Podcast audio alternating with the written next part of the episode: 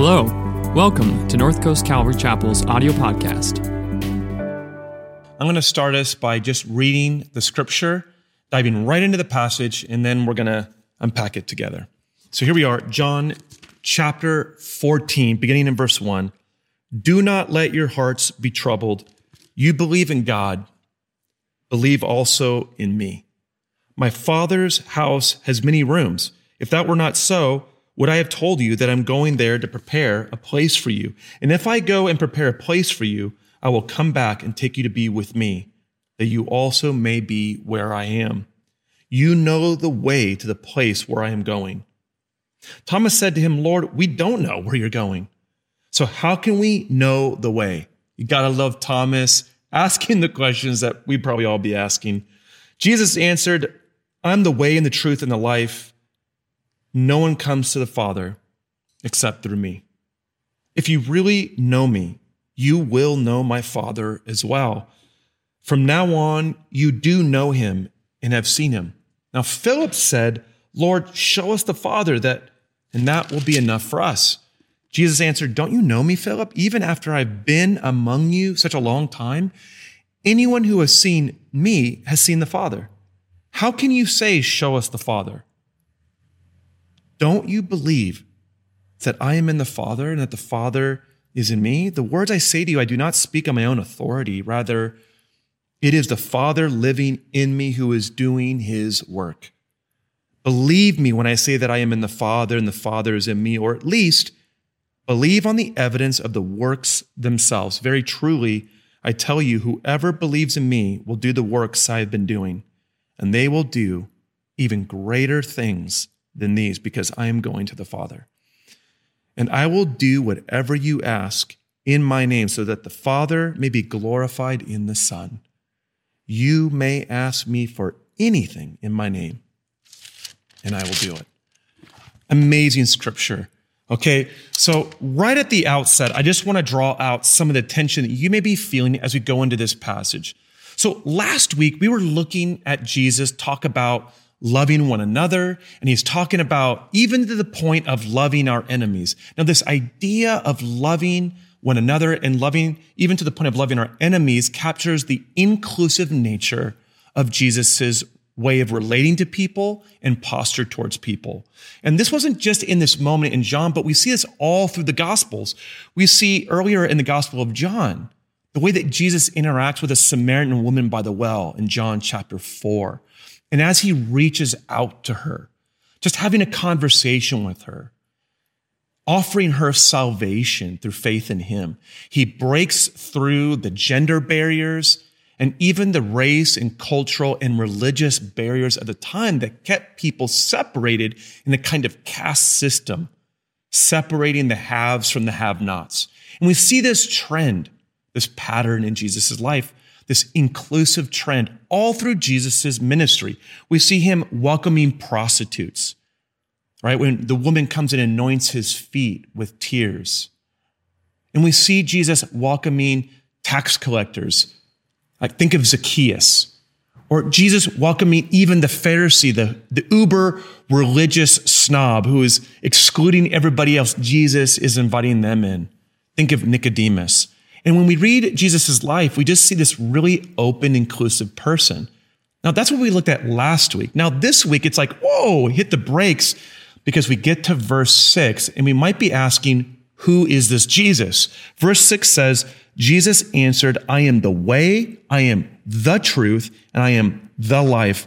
No one comes to the Father except through me.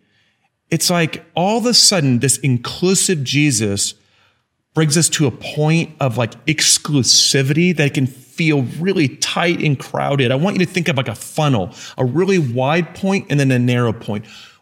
A lot of us are comfortable with the wide point of the funnel when it comes to Jesus. Jesus is open and loving and welcoming and forgiving. Like we said, to enemies, to Samaritan women, to tax collectors. But then there's this other side of Jesus, like a funnel that brings us to this focal point that makes things really uncomfortable and narrow. Jesus is exclusive when he says, No one comes to the Father except through me. He doesn't say, I am a way or I am a truth. He is the truth. the way and the life. And so that might raise objections in our hearts and our thoughts. We might be thinking, well, what about other religions? Or don't all paths lead to God? Kind of like a wheel, like a bike wheel with the spokes and the hub. You know, like all the different spokes are different religions or worldviews, but in the end, they all lead to God, right?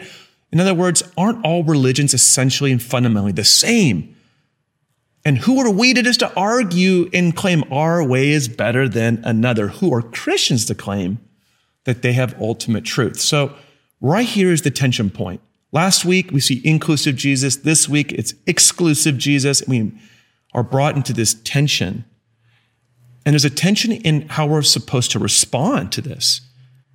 For some of us, on one end of the spectrum, it's offensive, right? Doesn't saying this, that Jesus is the way, doesn't this devalue other people's beliefs and thereby devalue them as a person and result in all the hate and bigotry and wars in our world? On the other end of the spectrum, we can find ourselves kind of arrogant, maybe a little bit smug and self righteous, right? We have the way, and you better become more like us. You better dress like me. You better talk like me. You better think like me. And these are two ends of the spectrum, maybe two extreme points, but nonetheless, we probably have felt both of these in our life. Jesus' inclusivity and his exclusivity seem to be an irreconcilable paradox, and it creates tension. I want to talk about the tension of exclusivity for a moment. I remember when I was just married, I was in Starbucks and I'm sitting there um, doing some work, and a cute girl sits next to me. And all of a sudden, without me even realizing it, I slowly started to unconsciously put my hand under the table and hide my wedding ring. All of a sudden, it just dawned on me what I was doing. Like, wait, why is my hand down here? What am I doing? And when I realized what I was doing, I realized, oh my gosh, I'm so used to trying to present myself as available to the cute lady next to me, but I had wasn't used to the fact that I was actually now married. And by being exclusively committed to her, it meant I was no longer available to any other woman. And so when I realized what I was doing, I just put my hand up and was kind of waving it around and looking at my ring. And let's just be clear. This woman didn't care, did not notice me, but it was really more about me. The idea that Jesus is exclusive can create discomfort for us, but there's actually something really important and good about it. I want to talk about that today. What if Jesus' exclusivity or his absolute uniqueness is what actually makes him so radically inclusive? What if, what if his exclusivity is not in opposition to his inclusivity, but because he is exclusive, he can be the most inclusive person to have ever walked the face of the earth? And what if by accepting his uniqueness and his exclusive, unique claims about himself, we put ourselves on a trajectory to be transformed into the most radically inclusive people on earth, just like him? That's what this message is about, okay? So, what is so radically inclusive about Jesus' three exclusive statements? I am the way, I am the truth, and I am the life. Here we go. Let's unpack this together and try to untangle this and understand what is Jesus really saying about himself, about what it means to come into a relationship with God.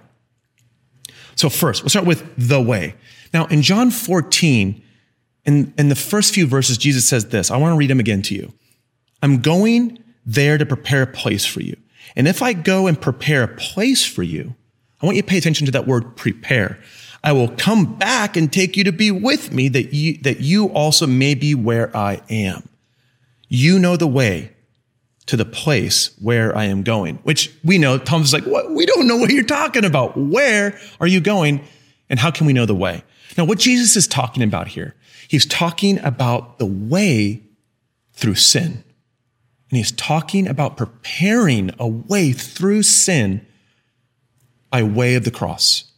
This is what Jesus is ultimately talking about right here. Because remember, in the upper room, he is preparing his disciples to understand why he has to die, something they had no expectation for. the meaning behind his death and how his death and resurrection changes everything for the world and for them as disciples. Now, Jesus claims an exclusive solution to the problem of sin right here. Right? Listen to this, John 8, 24. For unless you believe that I am who I claim to be, you will die in your sins. Now that is a really challenging statement. But what is Jesus saying? He is saying he has an exclusive solution to the problem of sin. Now, all religions admit there's a problem in the world. This is one of those things that all religions can agree on, okay? And it's because religions do agree on some things, it makes people falsely assume that all religions are fundamentally the same, and they're not. Because, for example, the solution that each religious system comes up with on how to deal with sin is vastly different. For example, other religions focus on solving the problem of evil in the world with effort, earning, willpower, karma, reincarnation, and a bunch of other things that really all come back to one thing. You doing the best you can to save yourself. Okay, I go look into other religions, and this is the fundamental solution that every religious system offers in response to sin. But Christianity is so different because what Jesus offers is so radically exclusive, or in other words, unique. Christianity or Jesus focuses on grace. Jesus is saying, I'm going to do for you what you could never do for yourself. Now, this cuts against the grain of all other religious systems. Listen to this Ephesians chapter 2, verse 8. No one understood this better than Paul, because at one point he was actually persecuting Christians, killing them. And so this guy, more than most, knew he didn't deserve God's kindness and mercy. Listen to what he writes God saves you by his grace when you believe. When you believe what? Just believe that you're a good person? Believe that all things work out in the end? Believe that all paths lead to God? No. Paul is talking about believing in who Jesus claims to be and what he claimed to do. By believing in the way that Jesus has solved the problem of sin. He goes on and he says, and you can't take credit for this. This is a gift from God. Salvation is not a reward for the good things we have done, so none of us can boast about it. Do you see right here is where the inclusive nature of Jesus' claim comes in. This is what makes Jesus so radically inclusive. Right here when he says, you can't take credit for being in a relationship with God and you can't brag about it. None of you can boast because sin levels the playing field.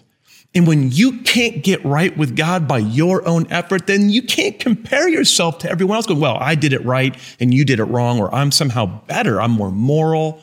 I'm more intelligent. I was born into the right family. Jesus is the most radically inclusive person because he's saying you cannot have a relationship with God based on your merit. Because it's our merits are what separate us and create hierarchy, caste systems, competition, and comparison, and give us a sense of superiority over others. Our ethnicity, our gender, our skin color, our culture, our intelligence, our wealth, our popularity, our fame, how many likes that we have, who we know, our morality, even our willpower, none of that merits a relationship with God.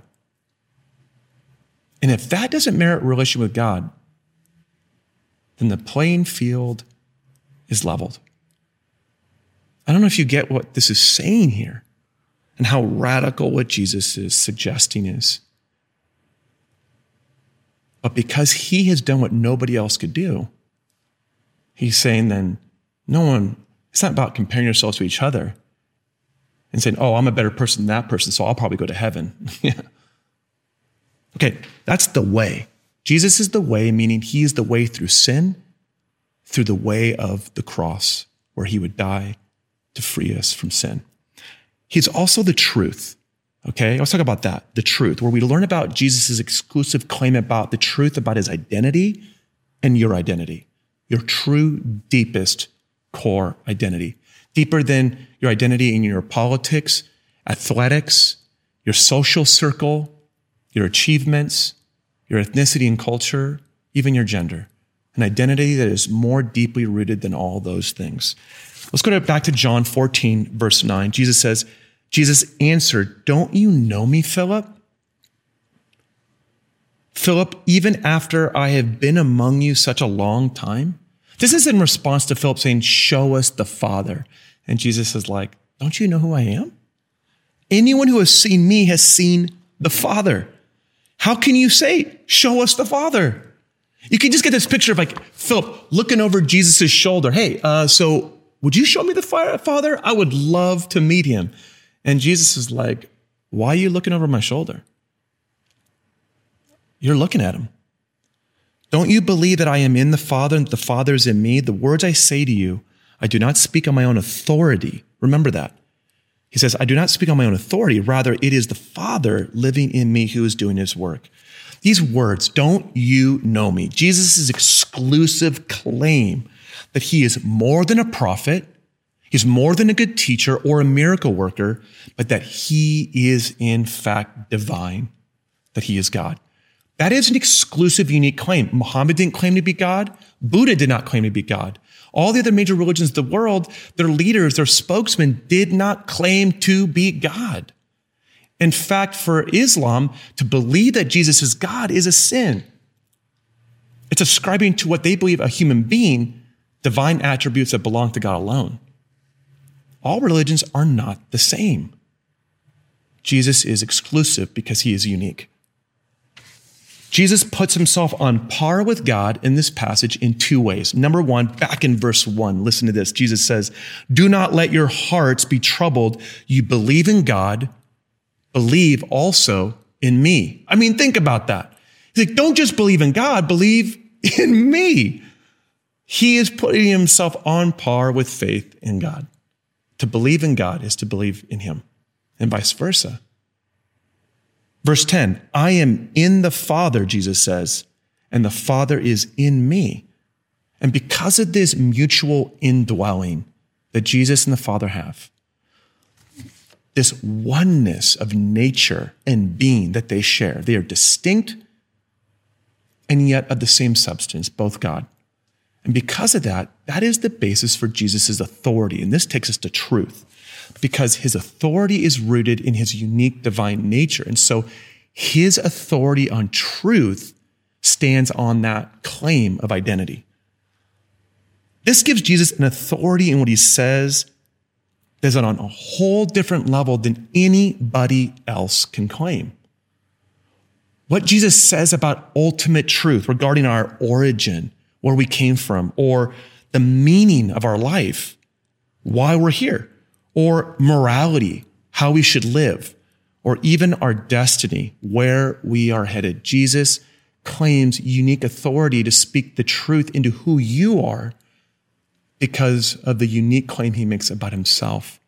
He, in fact, is your maker, your Lord, and your God. And as your God, he claims ultimate authority over the deepest truth about where you have come from and where you're going. John 118 says this about Jesus. Get this. John chapter 1 verse 18. No one has ever seen God but the one and only Son, who is himself God and is in closest relationship with the Father. He, being the Son, has made the Father known. And so, because of Jesus' unique relationship to the Father, he has unique authority to reveal the deepest truths about who God is, who we are, and the meaning of our life. John 1:12 or actually yeah, John 1:12 says this. Because now this has implications about you and me. John 1:12, yet to all who did receive him, to those who believed in his name. I want to emphasize the word all, to all, not just to the Jews, Not just to the good looking, not just to the priests or the, or the Levites or to the people who've followed through the certain religious system or have offered enough sacrifices or have made enough donations to their church. No, no, no, no, no. He's saying to all who receive him, to those who believe in his name, he gave the right to become children of God. What is this saying? It's saying that because Jesus is uniquely the Son of God, he uniquely has the right and the power to make you a child of God. The Bible teaches that every human being is made in the image of God, meaning every human being is created with a spiritual DNA and has the potential to be in intimate communion with God and was made to know God. But not every person is a child of God. There is a distinction. Becoming a child of God is about actualizing that potential as someone made in his image. It's about being brought into relationship, intimate relationship with God. So when the Bible says, when Jesus says, I will make you a child of God, he's talking about bringing you into a kind of relationship with God that is like the one that he has with his father, that is intimate, that is close, that is personal, that is rooted in unconditional love. Colossians 3:11 says this now. Here are the implications for the inclusivity of Jesus. Get this. Because of this, because we become children of God, we are brothers and sisters, and that creates an inclusivity that is so radical. Paul writes, because of this, there is neither Jew nor Gentile, neither slaves nor free, nor is there male and female, for you are all one in Christ Jesus. Meaning, these areas of how we define ourselves are no longer a legitimate basis to exclude and differentiate ourselves in a hierarchy of who is greater and who is less, because you and I both know that our world does function on that basis. Listen to what the Bible says in 2 Samuel. It clearly says, man judges by the appearance. God alone judges the heart. Human beings are trapped judging one another by superficial standards, by the outward shell of the person. Only God can really truly look at that heart but as we become children of God, it creates an inclusivity with people, a way of relating equally between male and female. Someone who's black, someone who's white or Latino. It puts us on equal footing and abolishes those barriers to relationship and equality. That's radical. Lastly, the life. He is the way through sin and through the cross. He is the truth. He is the truth about God because he is God and he alone reveals the truth about your true identity. And number three, he is the life. Verse 12. Very truly, I tell you, whoever believes in me will do the works I have been doing, and they will do even greater things than these because I'm going to the Father and I will do whatever you ask in my name so that the Father may be glorified in the Son. You may ask me for anything in my name, and I will do it. This is like the climactic crescendo of this whole thing. Listen to this. Jesus claims to have access to eternal life. That's a unique, exclusive claim. Muhammad did not, nor did Buddha. Listen to what Jesus says here. Verse three, I will come back and take you to be with me. What is Jesus talking about? I will leave and then come back. He's talking about dying and rising from the dead. John 11, 25.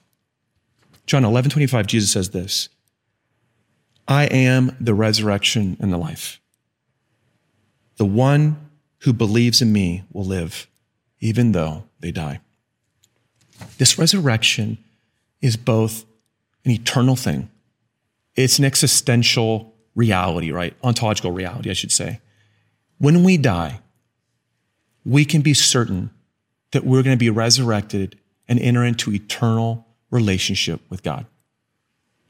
But it's also about our life on earth now, because that life of Jesus begins to fill us in this t- lifetime as we believe in him through the power and the indwelling of the Holy Spirit, which we're going to talk about next week in verses 15 through the rest of the chapter. But what Jesus is saying is this if you believe in me, you, my life, my quality of life, and the power of my life is going to begin to take residence and express itself through you now. He says, if you believe in me, you will do the works I have been doing. What kind of works did Jesus do? He healed people. He led people to faith in God, his Father. He reconciled people in relationship to one another. Matthew, the tax collector, Peter, the fisherman, Peter, the apostle, Cornelius, the Gentile centurion. We see that in Acts chapter 10. We see Jesus reconciling, healing, forgiving, restoring, transforming, and we get to be a part of that through his power and his indwelling life. In fact, what this is saying is this this is the exclusive claim that Jesus makes. Anyone and everyone can participate in God's life. He lays exclusive claim to reproduce his life in us. No other religious system even comes close to suggesting that, which is what makes Jesus so exclusive and so unique. Listen to this Acts chapter 2, verse 17. In the last days, God says, I will pour out my spirit on all people. Do you see the, the inclusive invitation. That was only possible because Jesus died on the cross that the Holy Spirit could fill anyone who chooses to believe in him. Your sons and daughters will prophesy. Your young men will see visions. Your old men will dream dreams. Even on my servants, both men and women, I will pour out my spirit in those days. Here, we're going to go to a song of worship and just let this sink in with you. But what is Jesus saying? He's saying that by making himself exclusive, by saying only through me, everyone, anyone who's willing to receive him can come into his life. But we have to come through him. Where are you on your journey with God? Have you made peace with Jesus yet? Are you struggling with his exclusive claims? And do you see that by being exclusive, he has opened the door to more people than we could ever, ever, even ourselves, feel comfortable with? Let me pray for us. Lord, thank you for your love that is so big. But there's no way to God except through you because of who you uniquely are. No other religious system or worldview offers the way, the truth, and the life that you exclusively and uniquely offer.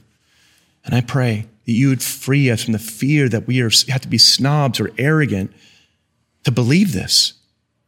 And I pray for those who have not yet accepted this, that you would open their heart to receive you as their way, as their truth, and as their life.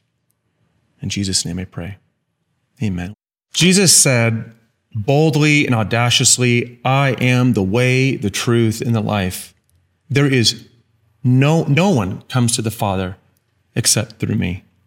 Not because Jesus is arrogant, but because Jesus was uniquely the Son of God, had a unique relationship with the Father, and uniquely carried the inclusive, all encompassing love of the Father for the entire world to offer a salvation that is open to anyone who chooses to receive and believe in Him. Really, ultimately, the barrier for us as human beings is not having to be an elite person, being strong enough, good looking enough. It's ultimately it boils down to are you humble enough? Are you willing to admit that Jesus has done for you what you will never achieve for yourself, no matter how many achievements you acquire, no matter how much money you make, no matter how many people like you, no matter how successful you become, no matter how hard you try, you can never earn your Father's love for you. It's received as a gift. And if you'd like to receive that gift and receive Jesus, I want you just to join me in praying right now. Just close your eyes and just put your hands out as like a symbol of receiving this gift from God. Here we go. Let's pray. Repeat after me. Wherever you're sitting, just repeat these words after me Jesus, I accept that you died on the cross to make a way through sin for me. Not just for the convict down the street or the person who's in jail or for the really bad people that I don't like, but for me and my sin. So that I could be forgiven and restored into relationship with my Heavenly Father. I want to receive your eternal life. Fill me with your Holy Spirit.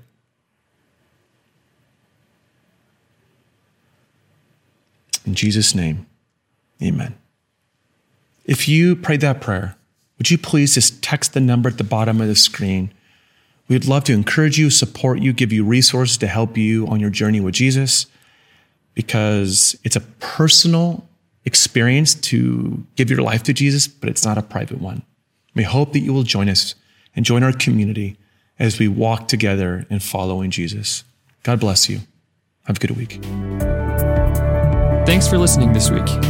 If you're looking for ways to serve, give, or get connected, please visit our website, northcoastcalvary.org.